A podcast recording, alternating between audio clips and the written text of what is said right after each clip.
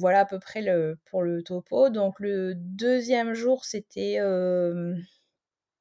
donc on, est parti très tôt parce que on savait qu'il allait faire chaud et qu'il faut petit à petit se préparer du coup à la chaleur et au fait que voilà, ça va peut-être être un petit peu plus compliqué.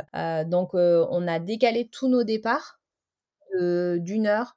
Donc plutôt que de partir à 8 heures comme c'était la théorie et ce, que font les guides sur les, les, saisons où il fait pas aussi chaud, on est parti plus une heure plus tôt. Donc en général, on se levait un peu avant 6 heures de manière à... Mais ce, qui n'est pas du tout un problème ni pour les adultes ni pour les enfants en fait, c'est assez marrant.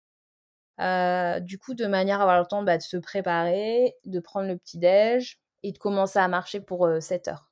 Bah oui, il vaut mieux partir plus tôt, rentrer plus tôt et se coucher plus tôt. Voilà, exactement. Est-ce que vous avez participé au montage ou au démontage des camps? Alors en général, les camps étaient montés quand on arrivait. Donc, c'est-à-dire une grande tente pour manger dans laquelle on n'a jamais mangé vu qu'on mangeait plutôt en dehors de la tente. Une tente pour le cuisinier et ensuite des tentes individuelles, enfin des tentes pour, pour le groupe où on dormait deux par deux. Après, en fait, on a plus ou moins réussi à motiver à peu près tout le monde pour dormir à la belle étoile. Ah. Ça a marché. Ouais, trop bien. Euh, du coup, on a fait ça le, le, soir du milieu. Donc, du coup, le, second soir, on avait encore un peu d'ombre. Donc, on était dans un coin, toujours dans des dunes, mais assez basses. Donc, il n'y avait pas de grandes, grandes dunes. C'était des petites dunes. Et il y avait de l'ombre parce qu'il y avait des, des espèces de, d'arbres tout fins qui forment des îlots un peu dans le désert et qui, qui donnent de l'ombre. Et ensuite, du coup, sur, ce, sur cette étape-là, quelques-uns ont dormi dehors, mais pas tout le monde. Et sur la, la troisième nuit, du coup, la deuxième nuit du trek, non, la troisième nuit du trek, là, on était assez nombreux à dormir dehors et tous les enfants se sont mis au sommet d'une dune et ont dormi tous en randonnion, tous ah, ensemble. C'est trop chou. C'était vraiment génial. Ils ont joué, ils ont joué à la balle dans les dunes jusqu'à je sais pas quelle heure et après on leur a dit allez finito et euh, dodo. Mm. voilà. On rembobine sur la deuxième journée. Qu'est-ce que vous avez fait? Qu'est-ce que vous avez vu? Comment c'était? Euh, la deuxième journée, ma foi, elle est passée assez vite. finalement, on a, on a marché beaucoup. En fait, on a concentré la marche beaucoup le matin de manière à faire les trois quarts, voire ouais, un peu plus des trois quarts de marche le matin, faire une pause le midi pendant laquelle on, en général, ce qu'on faisait, c'est qu'on mangeait, puis après on faisait une, comme une petite sieste, quoi. Parfait. Pour reprendre la marche en fin d'après-midi vers 16h, 16h30, au moment où le soleil est un peu moins fort.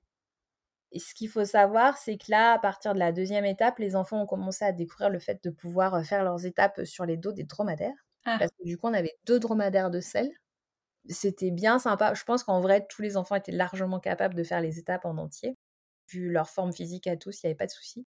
Mais, mais c'est assez génial parce qu'ils montaient deux par deux sur les dromadaires et les deux dromadaires se suivaient. Enfin, ils s'étaient attachés l'un à l'autre. Et bon, ils ont, ils ont adoré parce que c'était très fun d'être en haut du perché en haut du dromadaire donc il y a le côté rythme de la marche qui, est un peu chaloupé, donc qui donne un peu le ton, et ça leur permettait de pas mal papoter. Euh, donc ils ont vraiment beaucoup aimé. Puis d'être en hauteur, donc on découvre aussi. Enfin, moi je suis montée sur un dromadaire pour voir aussi comment ça faisait de faire une un, genre 5 petits bouts en haut quoi d'un dromadaire. Et la perspective est différente, donc c'est assez euh, c'est euh, c'est assez chouette. Enfin c'est voilà. Donc je comprends que eux ça a été un de un de leurs points forts du voyage. Est-ce qu'il a été dit c'est que pour les enfants ou est-ce que les adultes euh, ont également fait un bout de chemin sur les dromadaires? Comment ça s'est organisé? Alors en fait, théoriquement, c'est que pour les enfants. Par rapport au poids, ben, les enfants, ils peuvent monter deux par deux dessus. En vrai, euh, tout le monde peut y aller. Donc euh, tous les adultes qui étaient curieux de tester ont aussi passé un petit temps sur les dromadaires le dernier jour ou l'avant-dernier jour juste pour voir euh, parce qu'on avait c'était plus de la curiosité et que c'était des étapes un peu moins longues donc finalement ça ça faisait pas défaut enfin on n'avait pas d'enfants qui étaient en absolue nécessité d'être sur un dromadaire Donc cette deuxième journée passe vite. Vous êtes toujours euh, dans les mêmes types de dunettes, paysages, comme tu disais. Et vous arrivez donc à votre bivouac, euh, rebelote, le bon repas. Ouais. En plus, ce soir-là, on a mangé un couscous et il était juste divin. Encore une fois, Bravo au chef. Voilà. C'est important parce que c'est ce moment où c'est déjà hyper euh, satisfaisant de se retrouver après euh, cette, euh, cette longue marche, mais en mm. plus quand c'est bon, t'as encore plus hâte d'y être et, et, ça te fait recharger tes batteries quoi. Tout à fait, tout à fait.